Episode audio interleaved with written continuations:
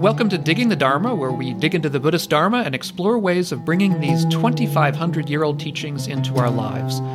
I'm Doug Smith of Doug's Dharma on YouTube and the Online Dharma Institute.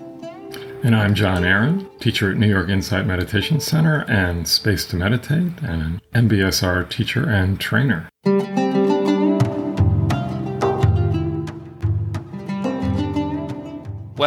Hello. Hello, Jon. How are you? I'm doing well, Doug. Good to see you. Great to see you as well. Uh, you know, this is our uh, our Virgin broadcast, our Virgin podcast. So yes, uh, I, yes. Uh, we, I think we, we thought it might be a good idea to talk about what brought us to the Dharma, to the Buddha Dharma, and Yes, how yes. maybe how it's impacted us to some degree, although that will be an ongoing discussion. Um, so I'm curious because we've never actually talked about this in any great detail. So I'm going to let you start that that story. It sounds great, uh, John. I, you know, it's one of these things where uh, a number of times I've tried to sort of think to myself how all of this started, and I, it's hard for me to figure it out because I, I, for as long as I can remember, I've been interested in Buddhism to some degree. I think I must have first heard about it when I was a kid back in New York, and probably through Zen and through Japanese art and through Japanese aesthetic because it was sort of all around where when I grew up, my parents were interested in that kind of thing. They they have Japanese prints on their walls and things like that.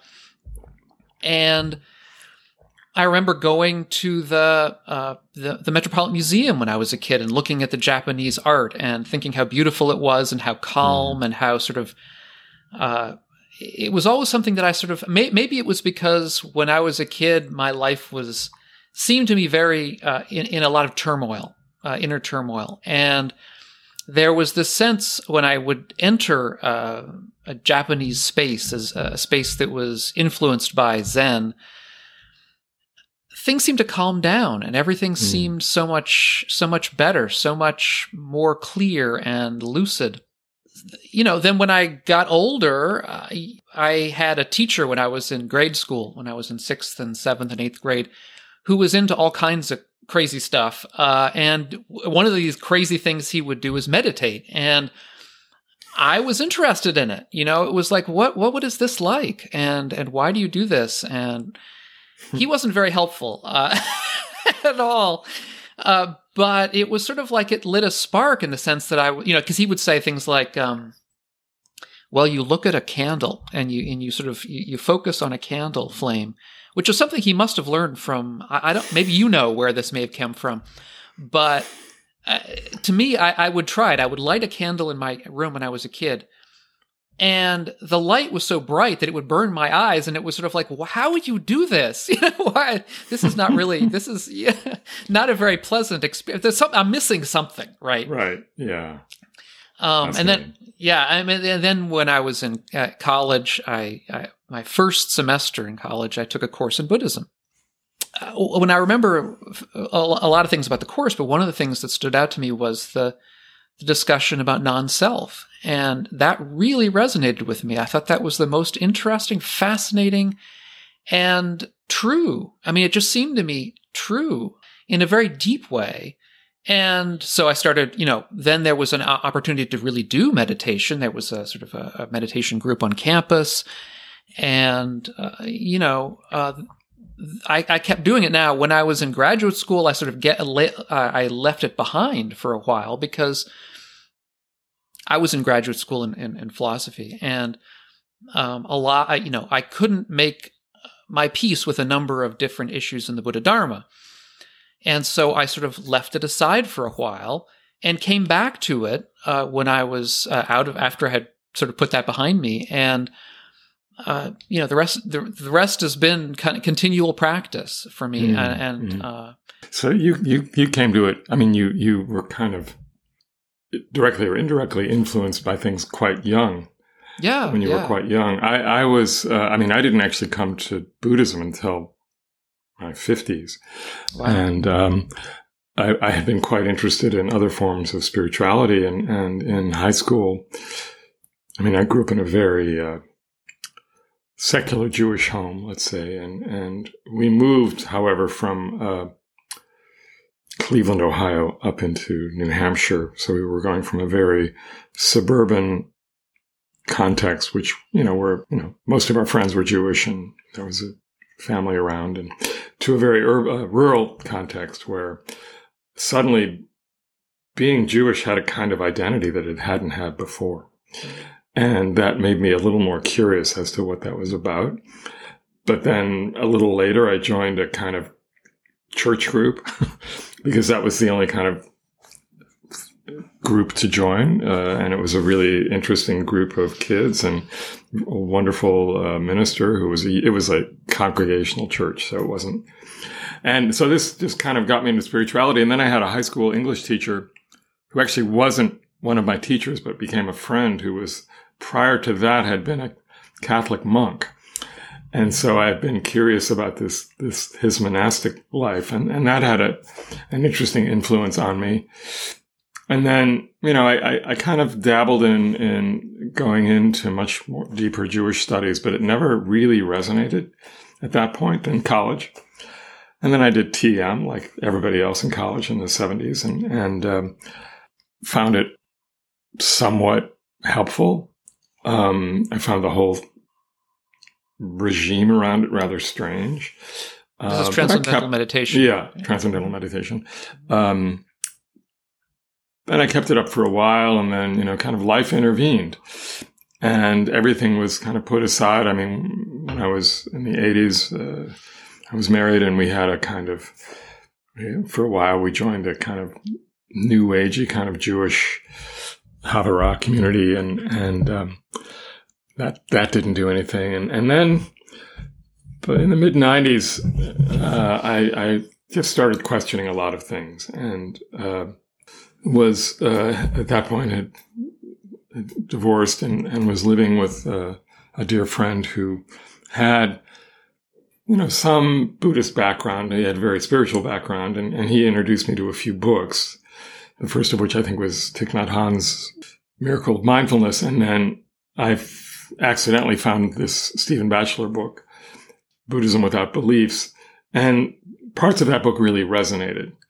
And this was, I think, in 1996 or 97. And then there were resources in the back of that book. So one of them, at that point, I was living in New York. One of those resources, I think, was New York Insight. The other was Insight Meditation Society. And you know, I, I went to a few meditations at New York Insight, met a few people, and then just decided to sign up for a retreat at uh, IMS. Uh, it was an eight day retreat. It was my first retreat. I had no idea really what I was getting into. I was told on the way up with the people that I was going with that it was a, a metta retreat, which of course didn't really mean anything to me at that point, but I just went with it. And it was a great place to start, actually. I think if I hadn't necessarily started with a loving kindness retreat, I'm not sure what would have happened. But the fact that that was my first retreat had a pretty strong influence on everything from then on because I, I was experiencing loving kindness not only as a, a practice of cultivating loving kindness, but also as a concentration practice and as a, you know, a powerful start of uh, around meditation. And it was then later that, you know, the Vipassana aspect of practice um, became much more rooted. And then I had the good fortune to, to meet a teacher, uh, Matt Flickstein, um, who uh, was a long, long time student of Bhante Gunaratana's, uh, who was the founder of the Bhavana Society and a well known monk from Sri Lanka, had been a monk since he was 10, and had written a very popular book mindfulness in plain English. And Matt, eh, I was just fortunate to fall into that because Matt was an unusual teacher. He wasn't, you know, sort of wanting to be a superstar teacher in the way that, not that anybody wants to be a superstar teacher, but sometimes it just happens. But Matt was much more interested in working with smaller groups of students on an ongoing basis. And we worked together, I think, seven or eight years, which you know, was really significant because he was also involved in doing other explorations of later practices and non-dual practices, such as they are, such, so to speak, non-dual practices, which will no doubt be a discussion down the road with us. but but you know, he gave me such a solid footing to stand on to sort of move forward that it really I was you know I, I'm really blessed to have met him. And then you know it has just obviously continued from there. So has does he did he do Zen as well? Um, um we we touched on Zen in, in our later work together. You know we studied we we, we studied the Oxherding pictures uh, as they are. And, and, then what was really interesting about the Oxherding pictures, in fact, I have one over my shoulder here, similar to you. I mean, that picture was in my grandmother's house. And I never knew what it was. It's, yeah. it's the, it's the, I think it's the eighth picture where the, the man is on the ox playing his flute as he's going back to town. And it wasn't until, you know, however many years later that I realized what that was and what it meant.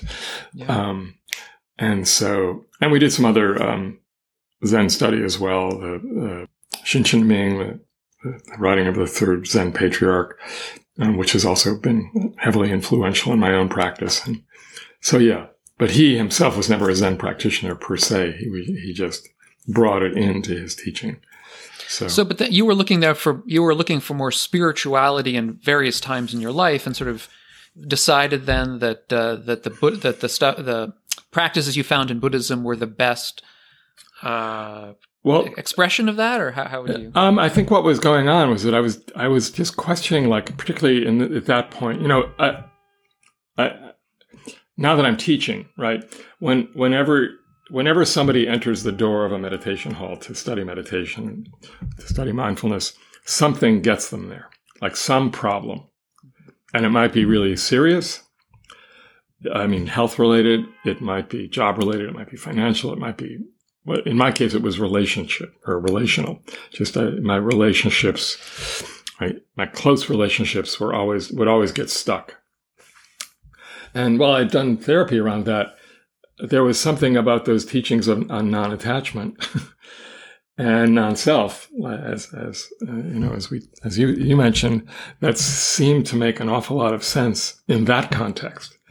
And so I just said, I need to look into this a little bit more, you know, and, and really learn what it means to, to quote, be in love, you know, and, uh, you know, truly, and what it means to love truly. And so all of those teachings were, you know, quite impactful.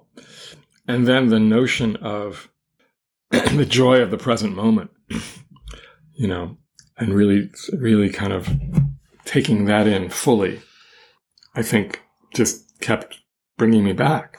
Mm-hmm. And so, um, yeah, it was just, you know, you, you read something and it resonates and you want to pursue it. And that's really what happened.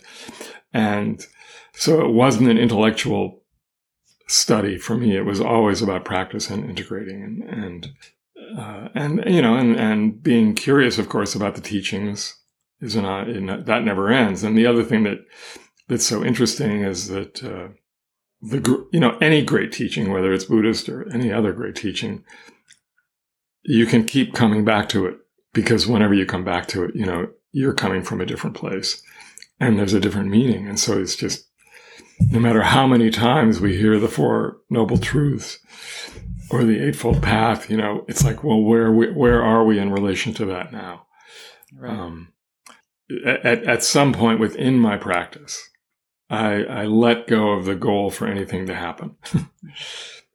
and, you know, and, and once that was experienced, it's like, oh, so this is a certain level of freedom that I hadn't experienced before. Yeah. yeah. I mean, it's it's interesting you say that because I think some people do get into to Buddhism looking for enlightenment with a capital right. E, uh, and the interesting thing is that I, I don't know. I mean, if it's interesting or not, but in any event, I, I never really thought of that as a as an as a goal. I mean, I, I you know, it, it, what what I notice is just that the practices help. That's all that I notice, really. yeah. Um, I mean, I, I, was just remembering now when uh, when you were speaking about practice that uh, one of the first times I really sort of ran into Buddhism when I was a kid was actually in high school. There was a, I think she was an ex nun, as I recall. This is a long time ago, but she was an ex nun, and we had to do some kind of you know sports thing in in high school, and I wasn't very big on doing sports, but she she had something called Zen Fitness, and of course that was like, okay, there we go, let's try and figure. and so we would do meditation while we were running, while we were jogging, and then we would come back and uh, do actual sort of seated meditation. Oh wow! Uh, yeah, and it was great. I mean, and. Yeah uh, I, I, don't think I think she was about as new to it as all of us were. I don't think she knew a lot about. I mean, you know, because the the instructions were a little bit strange. I mean, it was just sort of count your breath, but there was no idea of stopping at ten. So, so you just sort of kept. That's great. You just you just sort of kept counting and counting and see how far you know how far you could get. She missed something in the instruction. Yeah, that's really hilarious. Uh, either um, that or I missed something in the instruction, right. which is just as possible. But you know, I mean, it is kind of amazing though, because I, I, do remember reading Siddhartha in high school. You know, and and for whatever reason, it didn't have much of an impact on me. I, uh, which in hindsight is really surprising to me. But you know, high school is high school, and and uh, I was involved in other things clearly, but. And I think you're more interested in the practice anyway than that sort of in reading about it as a. Oh, for sure. I mean, that's yeah, come I mean, that way. Um, I mean, um, I'm more the other side, so you know. Right. But yeah. What was so interesting in in uh, yeah, we were talking about enlightenment. I, I, I suspect there was a a time. I know there was a time in my practice because I was talking about it the other day when it wasn't necessarily about enlightenment, but there was this this sense that something was supposed to happen when I was meditating. I was supposed to feel a certain way, and uh, and I, I remember very specifically being on a retreat at the Bhavana Monastery, actually, and uh, I, I, had this um, experience. It was a night. It was at night, and I was sitting in the meditation hall, and and I, I sort of had this, and many of us have perhaps had this this notion of kind of going into some sort of vortex, right? It was a feeling of of like just falling, and I thought, oh, great, this is really this is it, you know, and and of course, as always happens when you have that thought in your mind, it ends, right? And I ran out to find, uh, what was this, Bhante Rahula, who was the senior monk. Uh, um, and, and, you know, was all excited about having this experience. And of course, he just said, Oh, yeah, okay, go back and meditate. you know, so it was like, uh, it was, it was, it was this kind of letdown and then realization, you know, of some, on some level took a lot longer to actually fully understand that you know, it wasn't about achieving a particular state in meditation.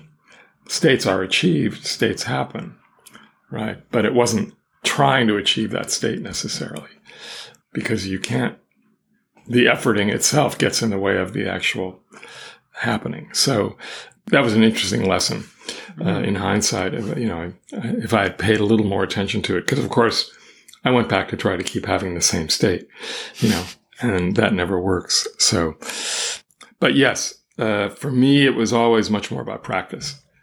Um, I mean, obviously, I continued to study and read and and take various classes, and uh, you know, met our friend, our mutual friend, and Andy Olendzki, and and he was very good on the scholarly side, and you know, there was there's such great resources, and there are more and more, you know, as as uh, more and more people come to this. It's kind of astonishing, actually, how much there is out there for anybody. And and nowadays, you know, where in the in you know the I think later traditions, right, where the intention was, you know, the teacher would guide you and let you know when it was time to move on, and the, the teachings were somewhat quote secret, uh, especially in, in the in the later traditions.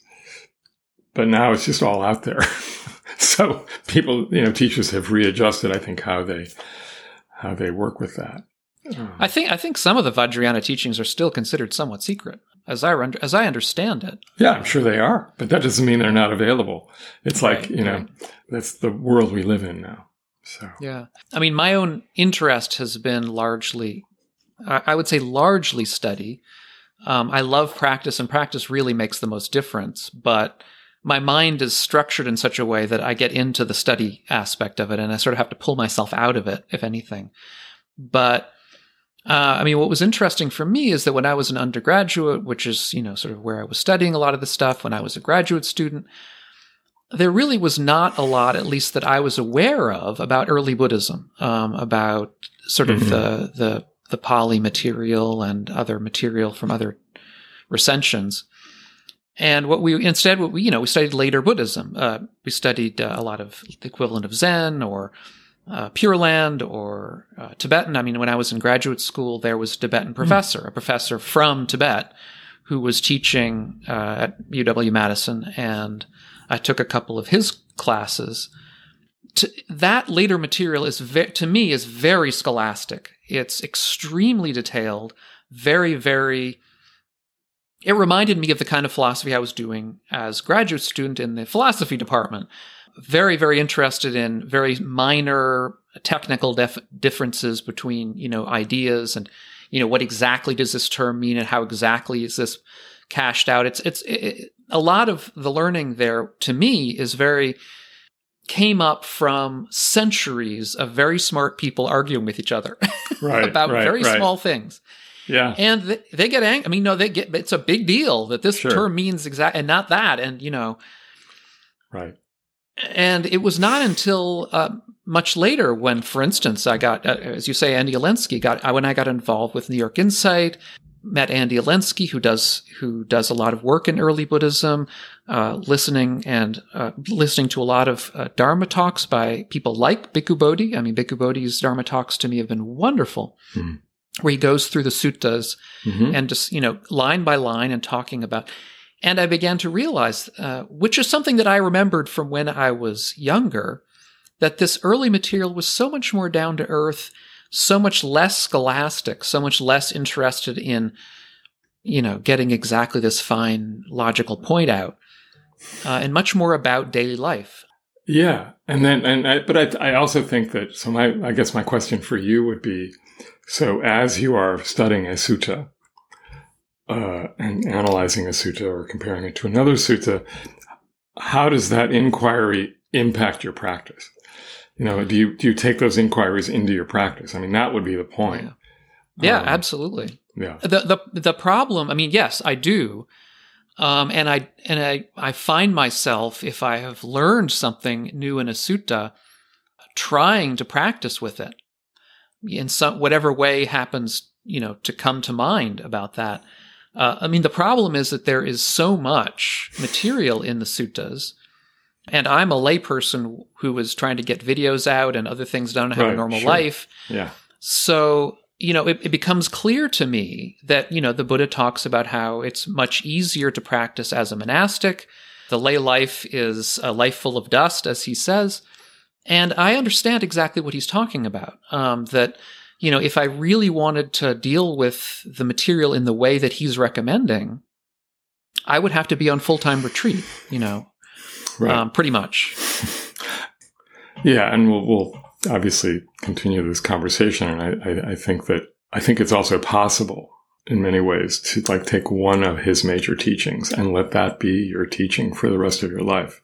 Absolutely. Because in, in a sense that it's so kaleidoscopic that, um, you know, within one teaching are sort of all the teachings and everything else is kind of, you know, geared towards specific groups or specific people. And, and it's fascinating and important. And, and, you know, just, uh, the language or at least the translations that are coming out now, which are much more accurate, you know, really are pointing to things very beautifully and the metaphors and all of that. So it's, it's helpful. And, and, you know, for me, it's like the, the, the two or three major teachings uh, are enough to sort of hold me and everything else. It reminds me of the famous quote by the, the Jewish philosopher, um, Hillel, you know, uh, when somebody asked him to explain the entirety of Judaism while standing on one foot, and I think is I think it was something like love thy neighbor as yourself. You know, everything else is commentary.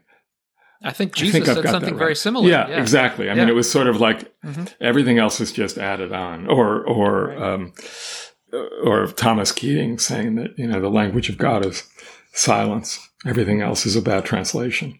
You know, so it's like we have, you know, it's there's so much depth to one or two teachings that will hold us and out of that everything else can flow. So, you know, to be continued obviously, but yeah. um, this might be an interesting place to end and and you know, we can come back and and talk about you know, more specifics about meditation or about specific teachings.